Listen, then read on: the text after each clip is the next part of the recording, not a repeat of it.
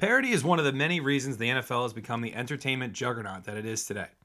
Another reason is the lack of guaranteed money in contracts. The CBA is horrible, and it gives players the mindset that they need to cash in as soon and as often as they can before their time is up. With so many players changing teams to get their next check, the fantasy landscape is constantly changing. Now that most of the dust has settled this offseason, it's time to get the lay of the land. Let's run up the score.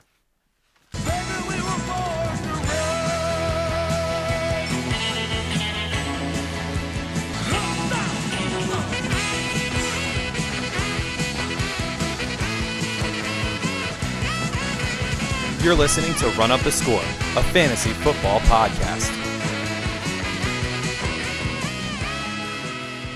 Oh yeah! Welcome to Run Up the Score, everybody. My name is Donald Wagenblast. Joining me is my brother Scott Yo. and our good friend Tom Hillier. Hey everybody. How we doing, guys? Well, Yeah. very well. Well. I'm okay. Good. All right. Yeah. Come on, man. Tom had a long weekend. Um, so hopefully you guys enjoyed our little uh, mini episode that we dropped as a surprise on Saturday, talking about our mock draft strategies. I actually need to thank Scott and Tom um, for actually having the idea to kind of put that mini episode out because I was like, oh, like let's just put the whole thing out. It's an hour and a half long, and who cares? And it actually made a lot more sense doing just the mock draft and then the strategies episode. So uh, kudos to the two of you. Thank you. Uh, well deserved thanks. But I think we're gonna release a couple more of those throughout the year. Not every Saturday, but we'll give you guys something a little Just extra. as we see fit. You know, sometimes there's a lot to talk about and maybe breaking it up a little bit or you know if we have a little throw in topic something we think might you guys might enjoy or something we think might be a little more fun maybe we'll throw it in as a mini episode Perfect. So we have a full episode on our hands today. We're actually going to be talking about the big off-season moves that have been made throughout the course of uh, of this off-season. Uh, I think Ma- March first was the start of free agency. We've had some some big waves made, and everything's kind of settled down now. There's still a couple people actually still lurking out there that we're going to talk about at the end. Um, but most of the free agents and actually quite a few trades were made this offseason that have I think drastically changed how we look at certain positions and certain teams in terms of fantasy. Uh, yeah, when you look at the the free agency, it's interesting that like the top guys go like maybe right when the free agency starts, you know, and then like a couple weeks go by, and then maybe someone gets in trouble or someone gets hurt in an OTA or something like that, and then another guy gets signed, and then there's those trickle down guys where there's teams fill out their rosters. Yeah. How it's interesting how free agency works. Yeah, I mean, it started off real strong. Yeah.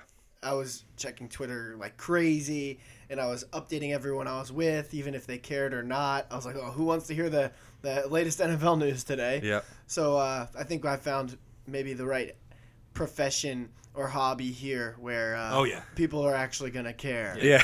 That's what the Ruts group chat's for. yeah. I'm sure our listeners would love to get a, a view into what that looks like. Uh, I actually want to go back to something that Scott said, because Scott specifically said some guy gets in trouble.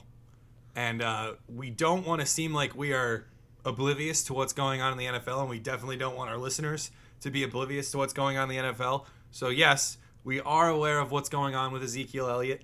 Um, however, we as a podcast have kind of decided that um, until his suspension is levied or his his the announcement is made about what is going on with him, we're not going to waste our time or our energy moving him up and down our draft boards and anything like that. We're just kind of we're we as a podcast collectively are kind of in a wait and see period. But you need to be aware that Adam Schefter reported uh, late last week that a suspension is apparently coming. It's not going to be a long one, but it's going to be maybe one, maybe two games and then he starts throwing hands at the bar Yeah. on a Sunday night. on the Lord's Day. he's getting he's throwing fisticuffs at a nightclub. Um, so not a great look.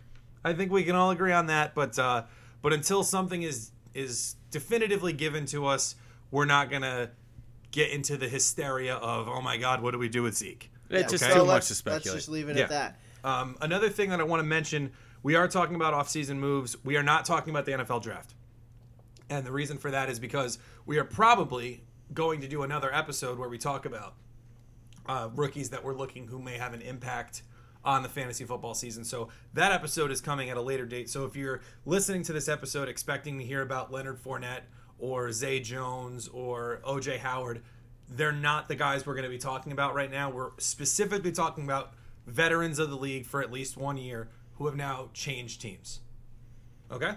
Sounds like a plan to me. And by probably going to do that episode, we are almost certainly. Yeah. Yeah, there's a lot of guys that, that are going to be maybe- very impactful in that the, might have in just the been showmanship on Don's part to, you know, leave them wanting more. little mystery. But uh, I can't lie. Yeah, yeah.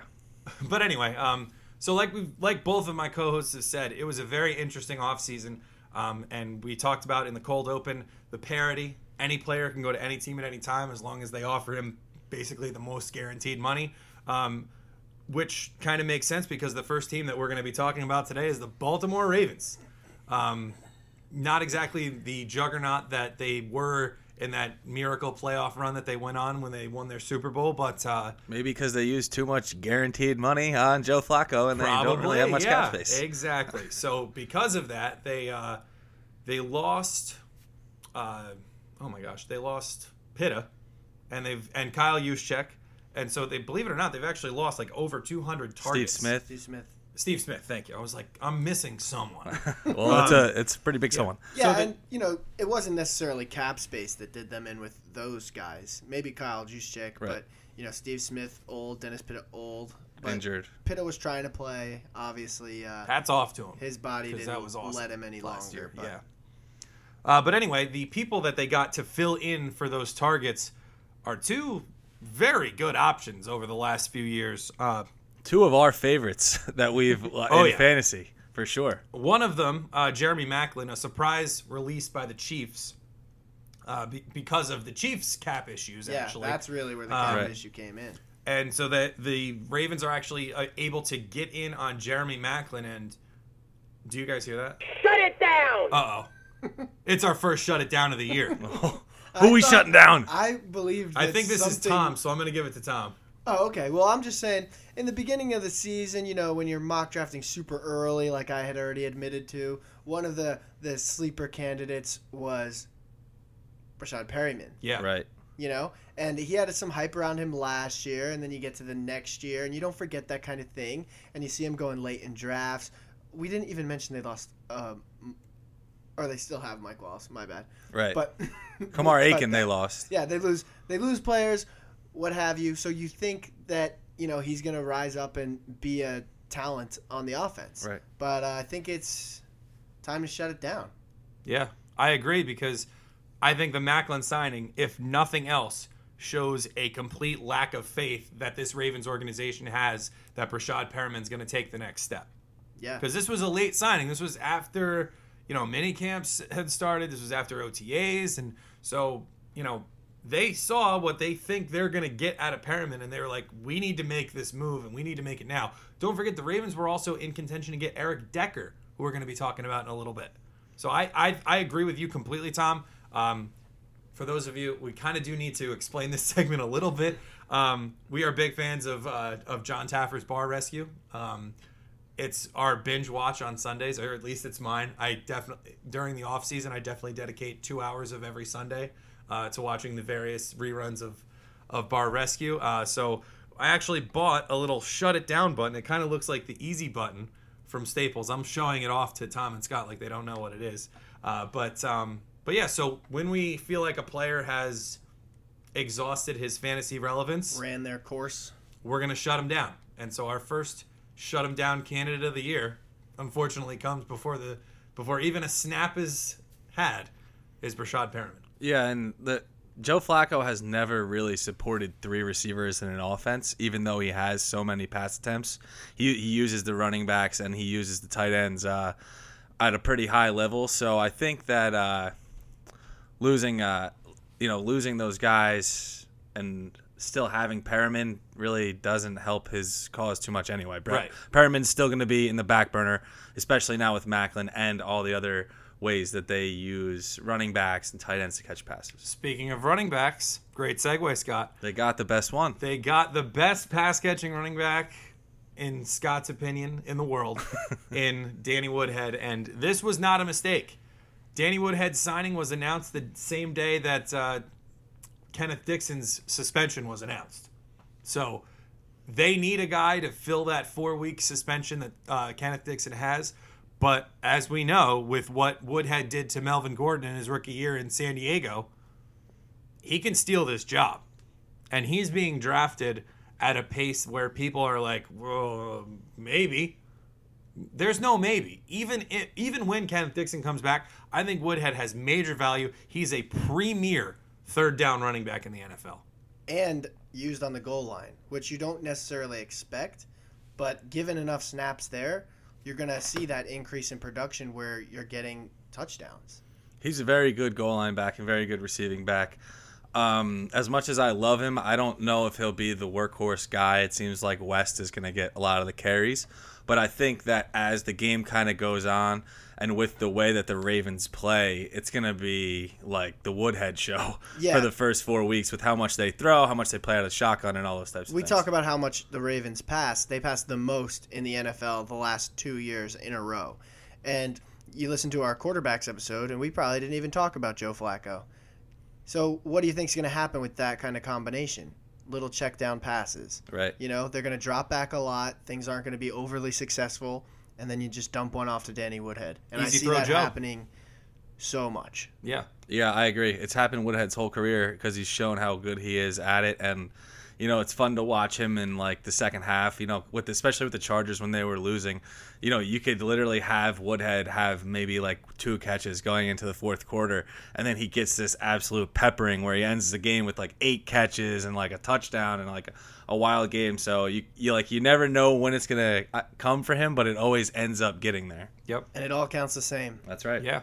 I mentioned Eric Decker, so let's talk about him now. We're talking about two wide receivers from the Jets who gave wide receiver one value or wide receiver two value with the Jets two years ago. Last year was a complete disaster, and now Eric Decker and Brandon Marshall are on two different teams. Uh, Brandon Marshall's with the Giants, Eric Decker's with the Titans. Uh, Scott, I'm going to leave it to you. Who do you want to talk about first? Um, I think they're both kind of in pretty similar situations going into uh, pretty good offenses, um, well established uh, game plan side of things. And um, I'll start with Marshall. Um, I expect him to score and score a good amount, maybe close to double digits, that mark. But um, the yardage is where I expect a, a pretty considerable dip just because the Giants, you know, they're, they're a quick passing type of scheme. They're of course going to be looking to Odell to do a majority of their of their grunt work, and um, I don't see a ton of yards for him, maybe 800 or so, but close to that 10 touchdown mark, which puts him right on the fringe for a, for a good flex play. I'm in the same camp as far as what you just said. I think double digit touchdowns is a complete possibility, and I, I stat him out for around 800 yards, just the same. But what he brings and what Eric Decker also brings is effectiveness and efficiency in the red zone, something Yes. that the Giants were totally missing. You know, their best option was Odell puts a double spin on some guy, and then now Yeah. he's open in the end zone. Right. Now it's Brandon Marshall can just trot out there and Turn around and jump. jump. Yeah, exactly. So Eli's going to benefit from that. Um, I think the Giants as a whole will do do good things with Brandon Marshall, but as far as the stats go, which is the ultimate factor here, I agree with Scott. Don, what about you? What do you say? You sold me on Marshall. I mean, I, I I'm not looking at him as my second wide receiver this year, uh, which is what a lot of people were hoping for from him last year. Um, but you know the the touchdowns are always going to be there because he is such a big body target, and Eli needs a guy like that.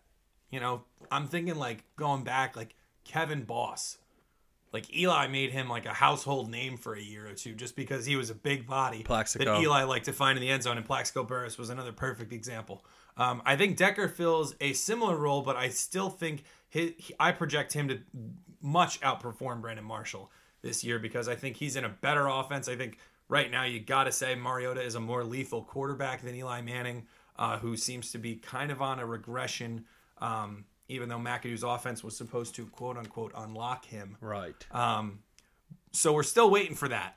But until then, I, I'm going. If I'm have to, if I have to pick one of these other two receivers, it's going to be Decker, and I think that's illustrated perfectly by the fact that we took Decker in our mock draft episode. Yeah, and I think he's a more consistent week to week option than Brandon Marshall is. I think he's startable every week. I think that Decker is the number one receiver for the Titans now. I think that's the big difference. Marshall goes to a team where he's the clear number two, whereas the whereas Decker when he goes to the Titans, it's kind of up in the air where a veteran kind of assumes that role as the number one receiver, in my opinion. And the only thing I will say to our listeners is you, uh, you want to use caution with Decker. You're not drafting him as your number one receiver. Do not do it because they are still going to be a run first team. DeMarco Murray is still going to be the workhorse. They obviously want Derrick Henry to eventually take over that backfield once Murray's time has come. Um, so just be careful. I think he's a guy you can trot out as your wide receiver too every week and get great value from him, especially with his current ADP. But I think I, I mean let's roll with Decker, right? I, I'm I'm confidently rolling with him if I get him.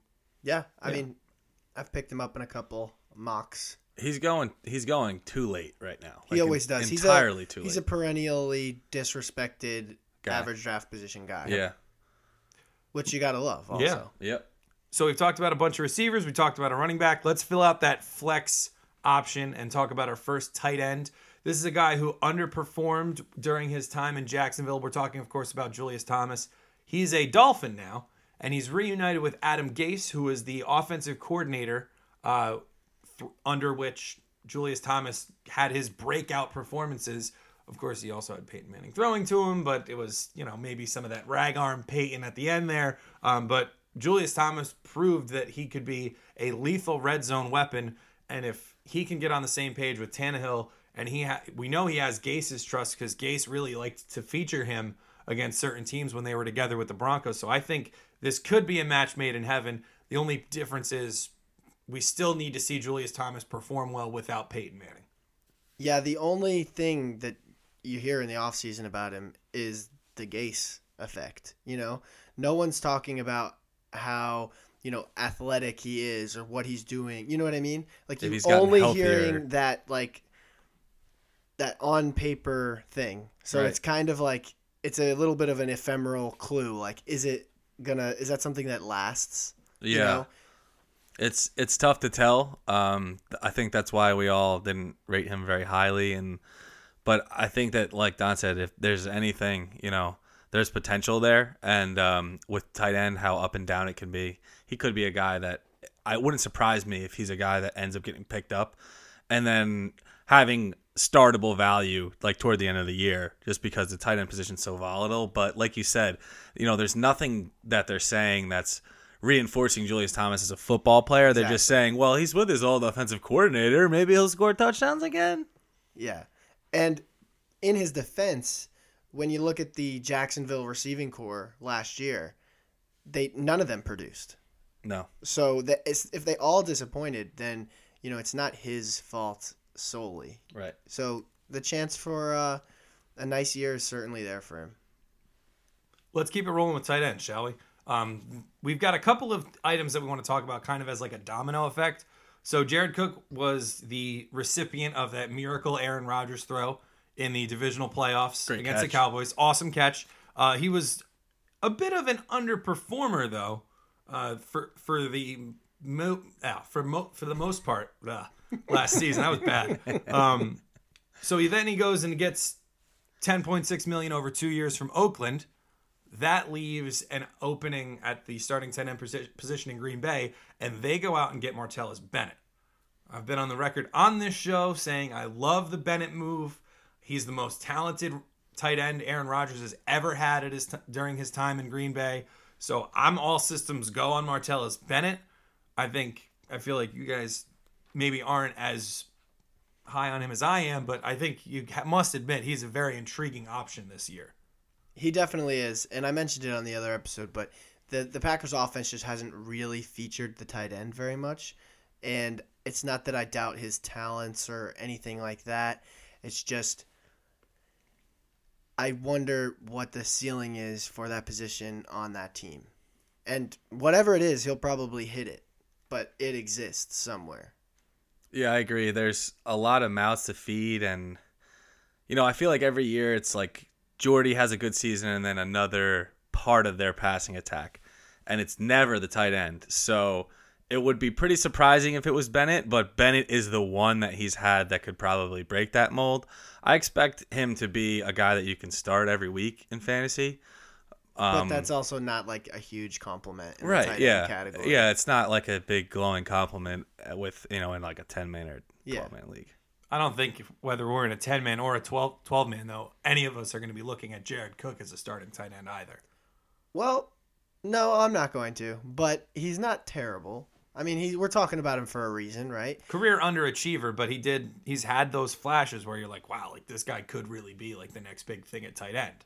But he's running out of years. Yeah, he's been around for a little while. There was some hype around him back when he was in the Rams, and then he goes over to the Char- or the uh, Packers. But he's moving a lot, which also doesn't indicate like confidence in him. You know what I mean? No. You change teams that many times and have just these. I, well, I don't even want to say peaks and valleys. Uh, That was probably his peak, that catch and everything like Yeah. that. But like, he's just not a steady kind of guy. Especially in the Raiders offense where they're looking to use their wide receivers in the passing game and they barely used um, Walford, I believe it was, Yeah. and, Yeah, and a little bit of Rivera. You know, they used them very sparingly last year. That's how I expect Cook to be used this year as well.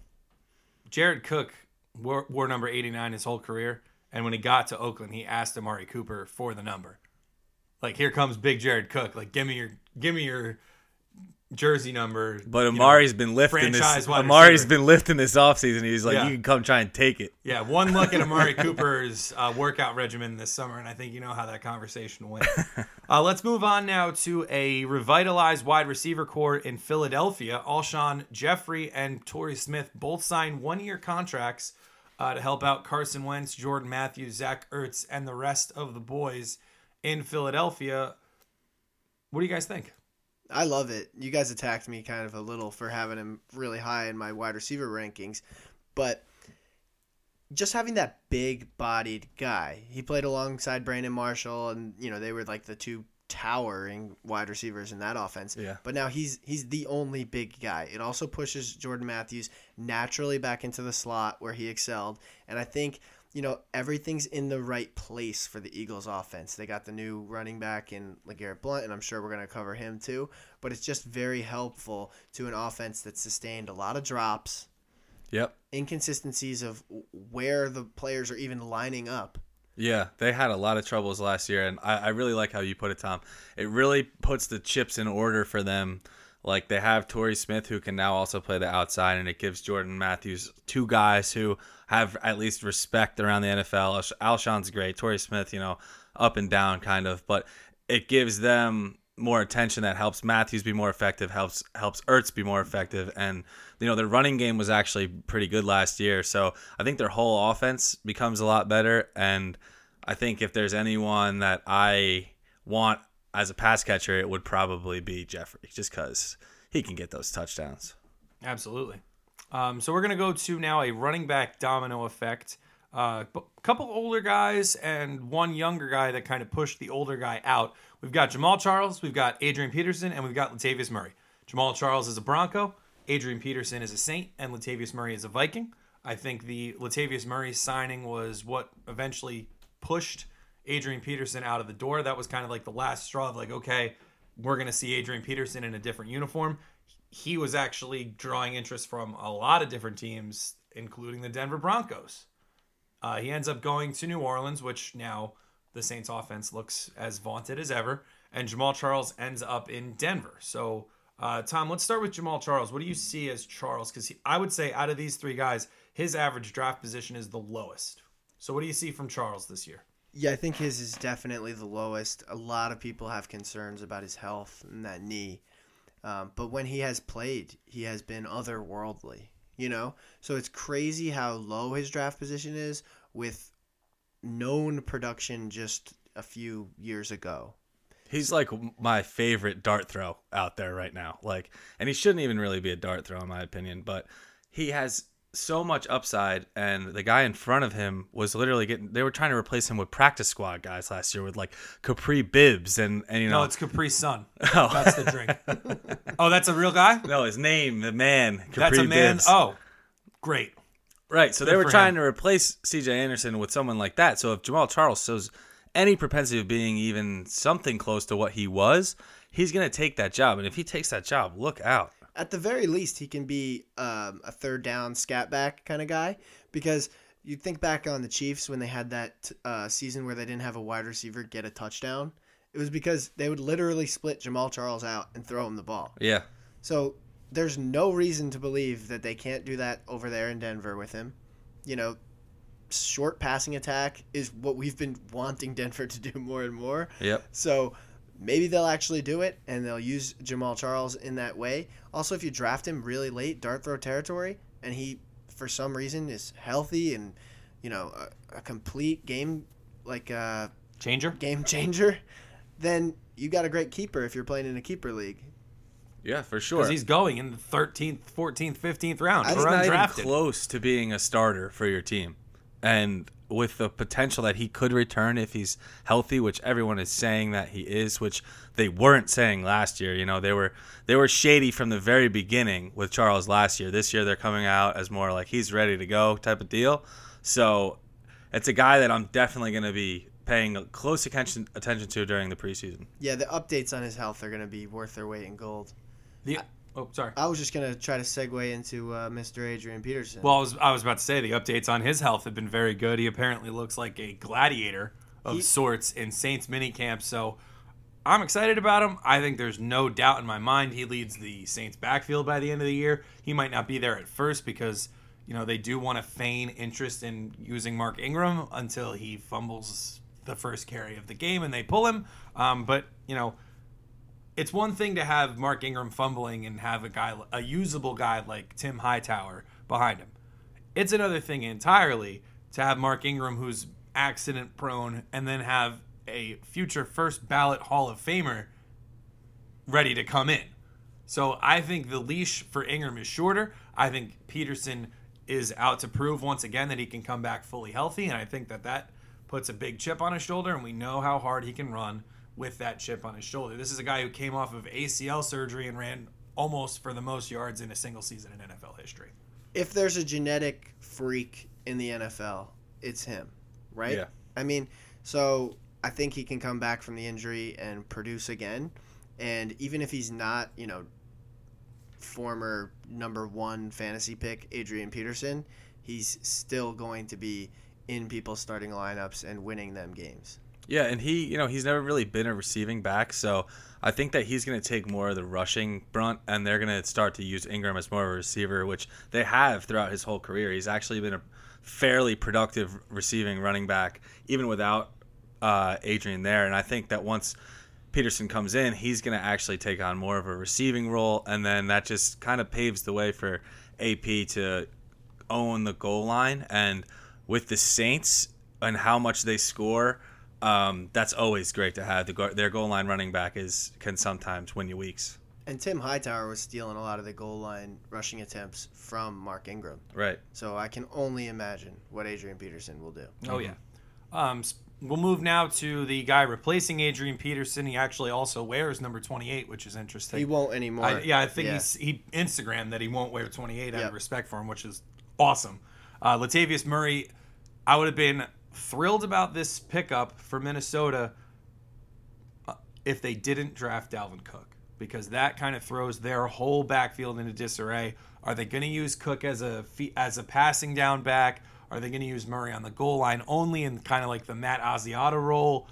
is Jerick McKinnon going to have some sort of value there? I'm really not sure what to do with the Minnesota Vikings backfield right now. And so in most of my mock drafts, I've been ignoring it entirely. One thing we do know is that they have a bad offensive line. Adrian Peterson was struggling. And He was running just- for his life. We're just talking about how great he is, and he was struggling behind that line. So now you get a rookie. Now you get Latavius Murray, who doesn't have the most polished stats about him. Let's right. say. Yeah. Um, so I'm staying away too, Don. It's not my favorite backfield to own a piece of, but it wouldn't surprise me if either one becomes fantasy relevant. I don't think that either one of them are ever going to take over the workload.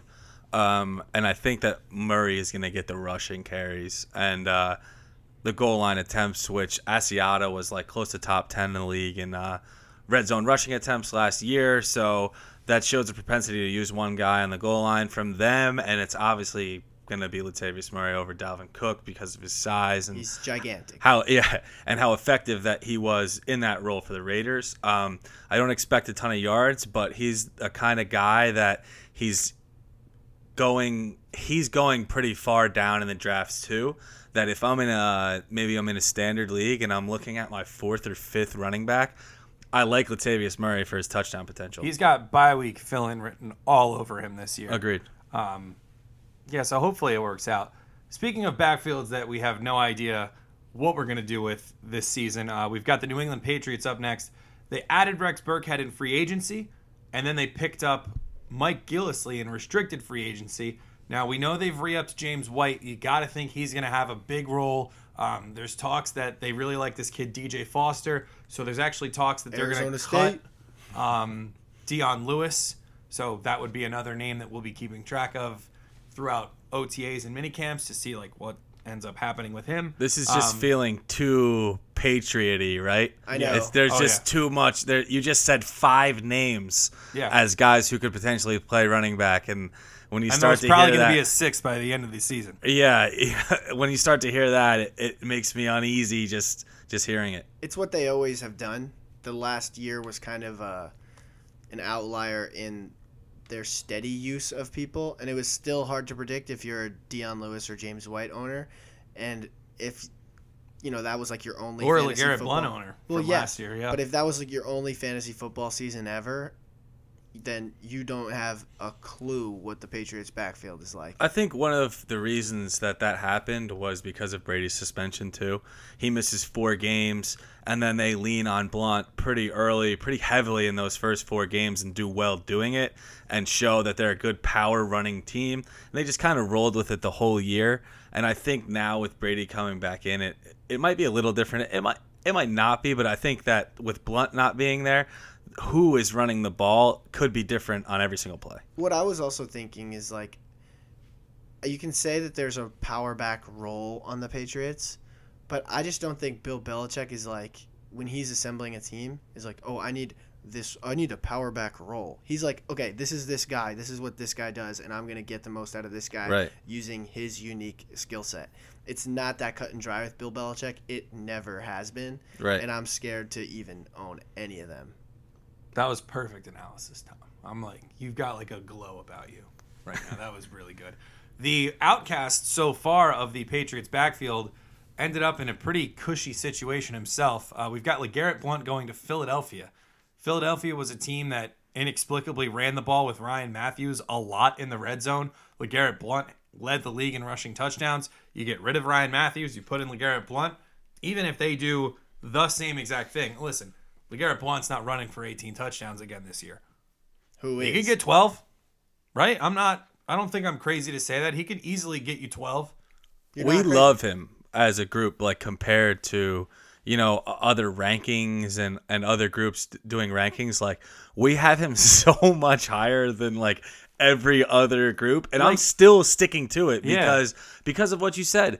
The eagles have shown that they're going to run the ball. Coach Pederson has literally come out and said the main thing that i want to do this year is take pressure off wentz with the running game uh, that's why we went and got LeGarrette Blunt. Is basically what he said. They've gotten rid of Mathews basically, and they have all little speed type of quick catch, quick pitch, Darren Sproulsy types of backs, and then they got the big man. So I don't know. It's the river's flowing through him, and I think it lead, it's going to lead to double digit touchdowns again. I agree. I think LeGarrette Blunt's been waiting for something like this for a long time. You know, Yeah. he didn't always get his number called in New England, and he's gonna get his number called a lot. And if that did anything to keep him from aging himself, you know, Yeah. not having a bajillion carries every year, Right. he's uh he's a candidate to be rock steady. His, And it- oh, sorry, go ahead, Scott. And it, it, I was just gonna say, it seems like he's put those. I hope, knock on wood, he's put those kind of childish mistakes that could get him suspended or get him in the doghouse type of thing behind him, which you know could just be a New England thing. But I guess we'll see how, how it moves on. I don't know. I'm just I'm very big on him this year. the a football life documentary on like LeGarrette Blunt is gonna be nuts. it's like think about going back to his time at Oregon, Yeah. and how he fell in the draft and everything. It's, it's gonna be crazy. Anyway, um, moving on to our next Oh. talking point.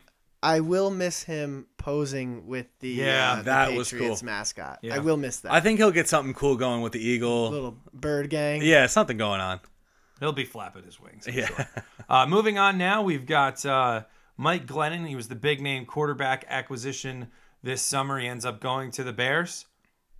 Moving on, we've got some receivers who are uh, who are going to different teams, and a couple of these guys are draftable to me.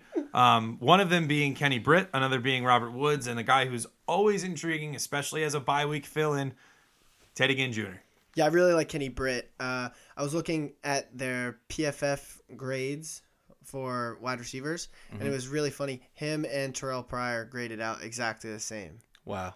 like to the decimal. So it's just an interesting thing that they went out and got someone who is The they- exact they- replacement. and they literally do play a very similar game. Yeah. and then they grade it out identically. So I think there's definitely room for him, and we've already mentioned how Corey Coleman is battling injuries again.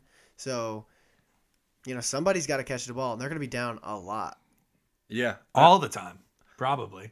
Yeah, you know, I don't have much trust in in a Browns receiver typically, but you know, he did it with the Rams last year and all the chaos that went on in that organization and it makes me think that he'll be able to translate and actually do pretty well for Cleveland. I also really like Woods who actually now is the Is one the- who's filling in for Kenny Britt. Which is why we put him together, but I didn't even realize it right there until I saw Right. your eyes light up. Right, exactly. So now he's the fill-in for for Kenny Britt, and they have a whole new coaching system where he looks like he'll be the number one receiver. So anyone with a number one receiver tag, to me, has appeal, especially when they're getting ranked as the 50th best receiver available. And he was very usable last year. I was Oh, actually yeah. starting him Me in too. Uh, a few leagues. me too.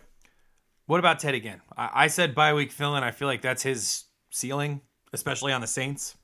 I He's think- a FanDuel legend. yeah, he can uh, bring home the bacon in FanDuel for Yeah. sure. I just think that the the Saints offense has that. I know I was just saying like Bill Belichick doesn't have these roles, but I think the Saints offense kind of does. Yeah. Because you see, it was Kenny Stills on the deep routes, then it was Brandin Cooks, and now it's going to be Ted Ginn Jr. And the thing is, is I just don't think they value that role that much. Like that's why they got rid of Cooks, but Right. it still exists. He hopefully will just catch the ball. That's his biggest downfall. Well, I was about to Always has say been. He's really got two jobs with the Saints: run faster than the guy that's covering him, and catch the ball. And Unfortunately, he only does one of those things well. yeah. so I don't really know. So, but to my point, over the years, and I, I it's not really true with Brandin Cooks, but that was always like Kenny Stills was a great bye week fill in on the Right. Saints. So when you say bye week fill in, I think that's exactly right with him. Um, if you're trotting him out there every single week, good luck. It's gonna be heartbreak Yeah. sometimes, but bye week fill in, I'm totally cool with. All right, let's talk about Washington. They lost their top two wide receivers. DeSean Jackson goes to Tampa Bay. Pierre Garcon goes to San Francisco. And to make up for that, they're hope they're hoping that uh, Kirk Cousins' chemistry with uh, Jamison Crowder continues. He's, they're hoping Jordan Reed stays healthy. They hope that Josh Doctson makes that sophomore year leap. Uh, and they also got Terrell Pryor, who we just talked about. So I think uh, I I think it's a pretty interesting situation in Washington. But let's talk about the situation in Tampa Bay first. Tom, what do you think about DeSean Jackson this year? Love him. We've talked about it before. Um, they were missing that deep threat. They hadn't thrown deep balls. Like they threw less than anyone in the league, basically. The only one I remember is that one where Jameis was scrambling for his life and he literally just heaved it as high and as far as he could. And Mike Evans. Mike Evans just happened to come down with it. That play was, That was awesome. it. Like that's all I remember. Yeah. Yeah, and I hope to see much more of that from Jameis and company. But I think DeSean Jackson is is kind of similar to Ted Ginn, so it's a good you know segue into him. He does both of those things that Ted Ginn needs to do well. Exactly. And for that reason, he is much more of an every week kind of player. You can get him in there every week. The problem is with him is, you know, he, he doesn't always stay healthy. But he doesn't have to be the home run ball guy, even though he's the king of it. Right. He can get you by sometimes. So for me, I'm in a bonus league, and, Yep. and you know he's one of the guys that I'm targeting for sure this year. I want to make sure that I have him as you know he's not going to be a starter for me. He doesn't get drafted as a starter anyway, but someone who I'm going to have on my bench and who I will play in those bye weeks. Um, I just like the Bucs offense as a whole, and um, he's going to have some big games, and he can always hit that 40 yard bomb and get that bonus. So that's that's where I see him as like a, a guy who can come in as a bye week plug, but you know much better than Ginn. You're rostering DeSean Jackson the whole year basically. Jameis Winston is a bit of a a maverick anyway. You know, a bit of a He's a slinger. yeah. I think he's been waiting for a guy like DeSean maybe to start cutting it loose a little bit. Yeah, so they could be a match made in heaven, or it, I I don't see it being a nightmare, but you know, I see it being a nightmare more so for fantasy owners than I do for, you know, the actual football product on the field. yeah, You know, like it could be he could be a swing and a miss guy for a few weeks, but like Scott said, especially in bonus leagues where you've got, you know, all these crazy bonuses that you can activate. This is a guy who can go five catches for 150 yards, no problem. and you you got to believe one of those is gonna be a touchdown. Yeah, for sure. I think that So- he's going to be pretty active, more active than he was maybe with Washington, where yeah, I think he's going to get more targets this year. Yeah. So we're looking at DeSean Jackson as a standard guy or a bonus league guy. I think Pierre Garcon is a much more robust. Yeah, I think it's a much more intriguing play in PPR leagues because he's going to be the only show in town in San Francisco. And oh, yeah, he's reunited with Kyle Shanahan, where he produced a 122 catch season, No biggie. Right? I, and he's going in double digit rounds.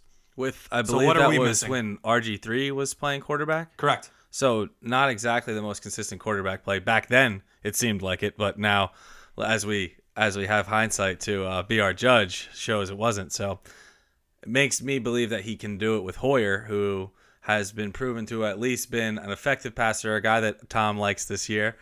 Um, I just love Garcon. He runs great routes. He has great hands. I feel like every time you watch them play, he's out there making plays, and the 49ers are going to rely on him so heavily this year that he's just going to get great volume. Hoyer created an RB or excuse me, a wide receiver one out of Cameron Meredith. Right. So tell me who is gonna usurp Pierre Garcon in his efforts to do that. No one. I don't see it. So Pierre Garcon to me gonna have a bunch of catches. He could be definitely an effective guy in the red zone. I just think he has all of the fantasy ingredients that you would look for. Yeah, fantasy is where skill meets opportunity, and and he's he's overflowing with opportunity. It seems like. So Terrell Pryor then is overflowing with the opportunity of going to a team that lost its top two wide receivers. Because now he's in a position where he can pick up a lot of those targets that DeSean Jackson and Pierre Garcon left behind. Again, like I kind of worry some sometimes I worry about like, oh, he's a he's a fourth year wide receiver. It was not his natural position. Like, is he actually going to be able to continue what he did in Cleveland last year where he was the only show in town? And then I see like videos of him working out and I just fall victim to it. I'm just like, wow, like he's going to be awesome. So I don't really know what to do with Terrell Pryor. I'm sure I'm going to end up with him in one league just because I know I want to have him and just to see what it's like. Um, but I think he could definitely provide some wide receiver two value with Washington this year. I'm very excited for him this year. I think he could even go up towards the wide receiver one value with how much Washington is probably going to throw this year, how good Kirk Cousins has been over the last two years. You know, uh, injury probability, I would call it, with Jordan Reed, um, leading to a lot more targets for to go around. And you know, Pryor is just such a, a physical specimen. When you combine that with the fact that he played quarterback, so he's going to have a better understanding of what Kirk Cousins wants to do because he still kind of sees the game of football through the mind of a quarterback, which is pretty interesting from Pryor. Um, I think it leads to him really having a, a ceiling that could go, you know, as high as a guy even like like a Dez Bryant. I think that you're right, and I think that he's one of the guys that's going in that you know the fourth round area that I could see shooting up to like first or second round next year. I honestly think he has that kind of potential. Um, I, I'm not calling for that by any stretch of the imagination, but I think he's going to be started every single week in every single league. Yeah. and that's worth a fourth round pick to me. He's going For next sure. to like Davante Adams, who's a lot less sure of a thing, you know. Yeah. So for me at that draft spot, and I don't know about you guys personally, but I lean Terrell Pryor right there rather than Davante Adams, who I who I like. Yeah, I you know when I had first made my rankings, I had Adams up, but I've been moving Pryor steadily up. And the cool thing with Pryor is that he kind of starts a a trend of consistent receivers that are right after him. So mm. Even if you want to take that that risk on him, if you want to call it a risk, I don't think it's going to be a risk at all. I think he's just going to return great value, no problem. But the guys ranked after him that you can maybe get on like a swing back of a round is like Edelman, uh, Fitzgerald, Crabtree. You know, like all of our guys. I know, I knew, I knew exactly where you're going with that. Those are our boys. Right. Yeah. So um, it just kind of sets up well the mocks that I've shown that I've done. I've really set up well to like go two running backs in the first two rounds, take Pryor, and then just kind of like steady it up with some other receivers. And I've really liked my teams. You know, one of the things that I was thinking as we were talking about this, like I don't know if I would be too upset if I had all three receivers that we just talked about on one of my teams, Being, being Garcon, Pryor, and DeSean Jackson. yeah, risky, but you know, you only need two every week. Right. All right, so let's move on now to the guys that we highlight, want to highlight who are involved in trades. And this one, we kind of have these. We, we have four guys that we want to talk about, and they're kind of ranked by order of importance. So number one, obviously Oh, the big one, You're is Brandin such a Cooks to the Patriots. Marshawn Lynch hater. yeah, Oh yeah. That was the most important one. it wasn't Cooks going to New England. No, I think it's definitely. All right, well then let's talk about Marshawn Lynch and explain why. Go ahead, Tom. Well, it was a trade that lit the sports world on fire, folks. That's why, Don. Everyone's loving it. Everyone, Jack Del Rio's tweeting out videos of Marshawn going crazy Yeah. at practice. The the Raiders Twitter account is tweeting out hype videos of just Marshawn. People are going nuts. He's going to be overdrafted like crazy, which would bring a smile to your face that I've admitted that. But he's still going to be very usable. They had Latavius Murray score an exorbitant amount of touchdowns, and it's wild to think that Marshawn won't be able to do that. Don sees that as his ceiling. I see that as his floor. I think it's it will fall, you know, maybe somewhere in between that. But um yeah, I mean, Marshawn definitely had the most hype around his trade had the most hype around it. Hubbub. Yes, yeah, that's a good word for it. But um I think Cooks has the most impact to a team because of how good the Patriots were already and how much better they're going to be with the addition of of such a playmaker. Um, I think Marshawn, like you- I know, like I said, it'll fall. I think he'll do a little better than Murray because I think that the Raiders as a whole will kind of let him get more carries as opposed to the, the younger backs. But um, I don't know. I think I think either way, they're both pretty pretty impactful trades for the landscape of the league. For me, the Patriots are already so good and so loaded that I think it could marginalize the importance of Brandin Cooks in an offense. I don't. I'm not calling for him to be stinky or anything like that. Right. But you know, I don't think Edelman's going to be affected. I don't think Gronk is going to be affected. So Unless he's hurt. who is who? Like, where are these targets coming from? T- you know, they got all the gadget backs and everything that we spoke about. So I know he doesn't. Need, Amendola's got to get his. You know. I know he doesn't need a lot to make a huge impact, Brandin Cooks. But you know, if, if we're playing that game again, And who knows? They I'm might not- use him out of the backfield. I'm not putting him Yeah. in to get a goose egg like he did last year. You know, That was Yep. so bad. if Yeah. if that's the argument that he only needs five targets, then you know I'm gonna look elsewhere anyway. Yeah. I'll go to my DeSean Jacksons rather. All right, so we kind of covered both of those at once. So I think we, I mean, I don't think we, I feel like our first like side bet of the year is going to be between me and Tom about Marshawn Lynch. like I could just feel it coming, like where I'm just like, all right, let's do something about it. But anyway, um, You're on. yeah, probably. Uh, we'll update you guys uh, in a future episode about what's going on with the Marshawn Lynch bet. Uh, we're moving on now to Dwayne Allen, another Patriot trade. Uh, he goes from the Colts to Way the Pats less exciting. so much less exciting. like there's four trades that are noteworthy, and one of them involves Dwayne Allen. Like it, like trades never happen like this in the NFL anymore. Yeah, he's not the most uh, excitable player, but the Patriots do well when they have two good tight ends playing. We talk about how they lost uh, Martellus Bennett, so they go out and replace him with Dwayne Allen. Makes perfect sense to me. Very valuable if Gronk is hurt. Otherwise, maybe just gonna make people angry about when he scores because no one was gonna be starting him. And definitely going to make Gronk owners angry when he scores. Yeah, Yeah, he'll fill that like Scott Chandler random two touchdown week where you have Dwayne Allen on your bench. You're like, ah, I should have played him type exactly. of thing. But But, who could uh, possibly know? right. But other than that, you know, unless Gronk gets hurt, that's it. It, it ends there for Dwayne Allen. All right, our last trade is the contract in the NFL with the least amount of payoff for investment. Uh, Brock Osweiler was so bad for the Texans that they sent a second round pick to the Browns just so the Browns would absorb Osweiler's contract. ROI. I I don't know. Maybe he wins the starting job in Cleveland, like, but does it really matter? I don't think that they even should want him to. Yeah, because it's kind of like the way they compared it to this trade was like um, an NBA style trade where Right. you can give them the contract and then they can dump him and the money is no longer involved. So it, it's almost surprising to me that it's taken this long for them to get rid of him. Well, the reason why is because the Browns have like a ton of cap space. Yeah. So they're technically not they're not really in any situation to there's no reason for them to cut him yet because they don't owe him like a ton of money just yet.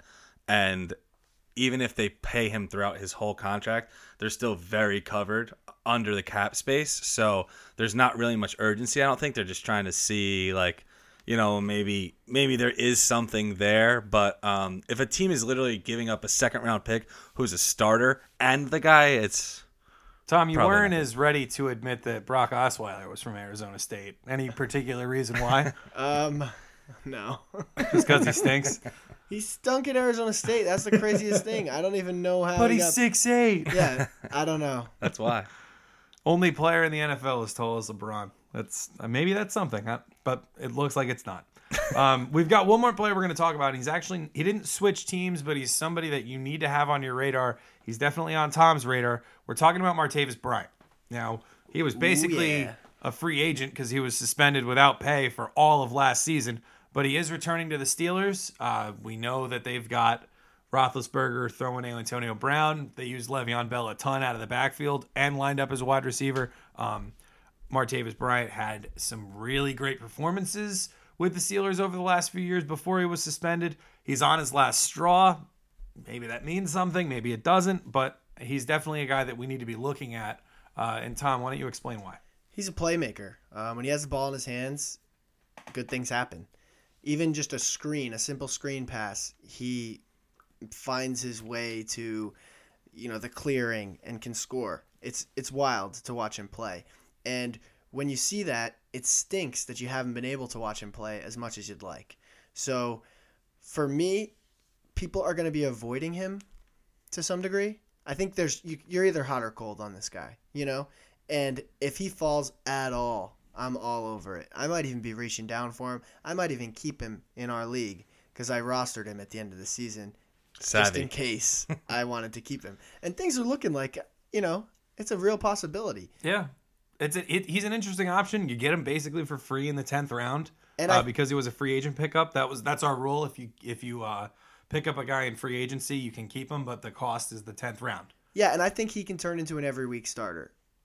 I think that's where he's getting drafted and it's just a little too rich for my blood He's rising though, so that's Yeah. what- it, he's rising. Not to talk about our personal league too much, but he's rising, and so like that value discrepancy is getting a little more rich to me as the days go up by. Right. I see what you mean. For me, it's just they have Brown and Le'Veon who are going to get so much action that Bryant's games are going to be so his big games are going to be so hard to predict and no one really talks about that a lot of his big games like haven't been with Ben Roethlisberger.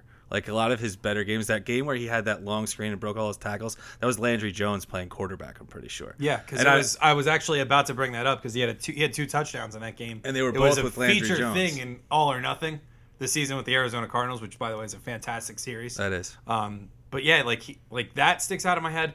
And let's not forget what this man did in his last game. This is a guy who caught the ball, his arms were underneath Oh, his legs, that. and he was doing almost like a somersault, and his head landed in the end zone, and that was why he got the touchdown against the Bengals. It was one of the greatest catches you will ever see. He can do So anything. He's the so cool. ability, as Tom you mentioned, is there. It's just a matter of number one, are you going to be the kind of guy to take a chance on him? And number two, is he going to fall enough to where you feel like you're going to get a good value on him? The and I think right now, ninth, tenth round, if you didn't take a quarterback and a tight end, you probably have three wide receivers. So if you can get him as your first receiver off the bench, that's He's that's a going much pretty good earlier option. than that. I Yeah, guess. yeah, he's gonna he's he's rising up, and the thing that makes me like him a lot is you listen to uh, people giving advice last year. It's like, oh, Sammie Coates, he's gonna be huge, you know, blah blah blah. He had his chances, and they always try to get that other person in Eli the Rogers. go away. Wheat- Eli Markus Ro- Wheaton. Yeah, you can add the production of Eli Rogers and Sammie Coates together to equal one Martavis Bryant this year.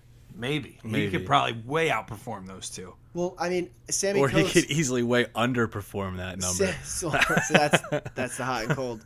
But Sammie Coates had like 500 yards and a few touchdowns. You add on. Um, So did Rogers. Whatever Rogers had, exactly. And I think that neither. So of you those, think he's a thousand yard, ten touchdown receiver this year, or are you just hoping that as your keeper? I think that he could be. All right. Scott. Alrighty, so I that so that's actually going to do it for players who switch teams. Now we're going to kind of talk a little bit about coaches who switch teams, and especially with coaches, you really got to kind of wait till you see the product on the field to kind of feel their effect. So we're just going to kind of quickly go through. I think the number one thing that we like is Kyle Shanahan going to San Francisco.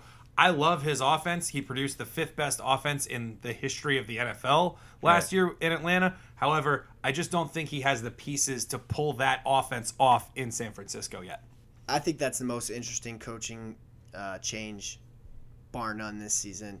Uh, he's very effective. He's proven successful. So, you know, it gives me hope about my Pierre Garcon. It gives me hope about my beloved Hoyer.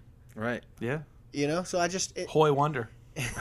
that's a nice one. Thanks. And I think a lot of people are very concerned with Carlos Hyde, and they're everyone's saying, "Oh, he's gonna have to compete for the starting job or whatever." Shanahan showed last year that Devonta Freeman and Tevin Coleman could both be number one running backs in fantasy on the same team. So I think that you know there's a little difference there. Maybe maybe Hyde actually has a little more value than than people think. But I'm interested for Shanahan. Can he get those receivers as wide open as we saw them throughout the season for Atlanta last year.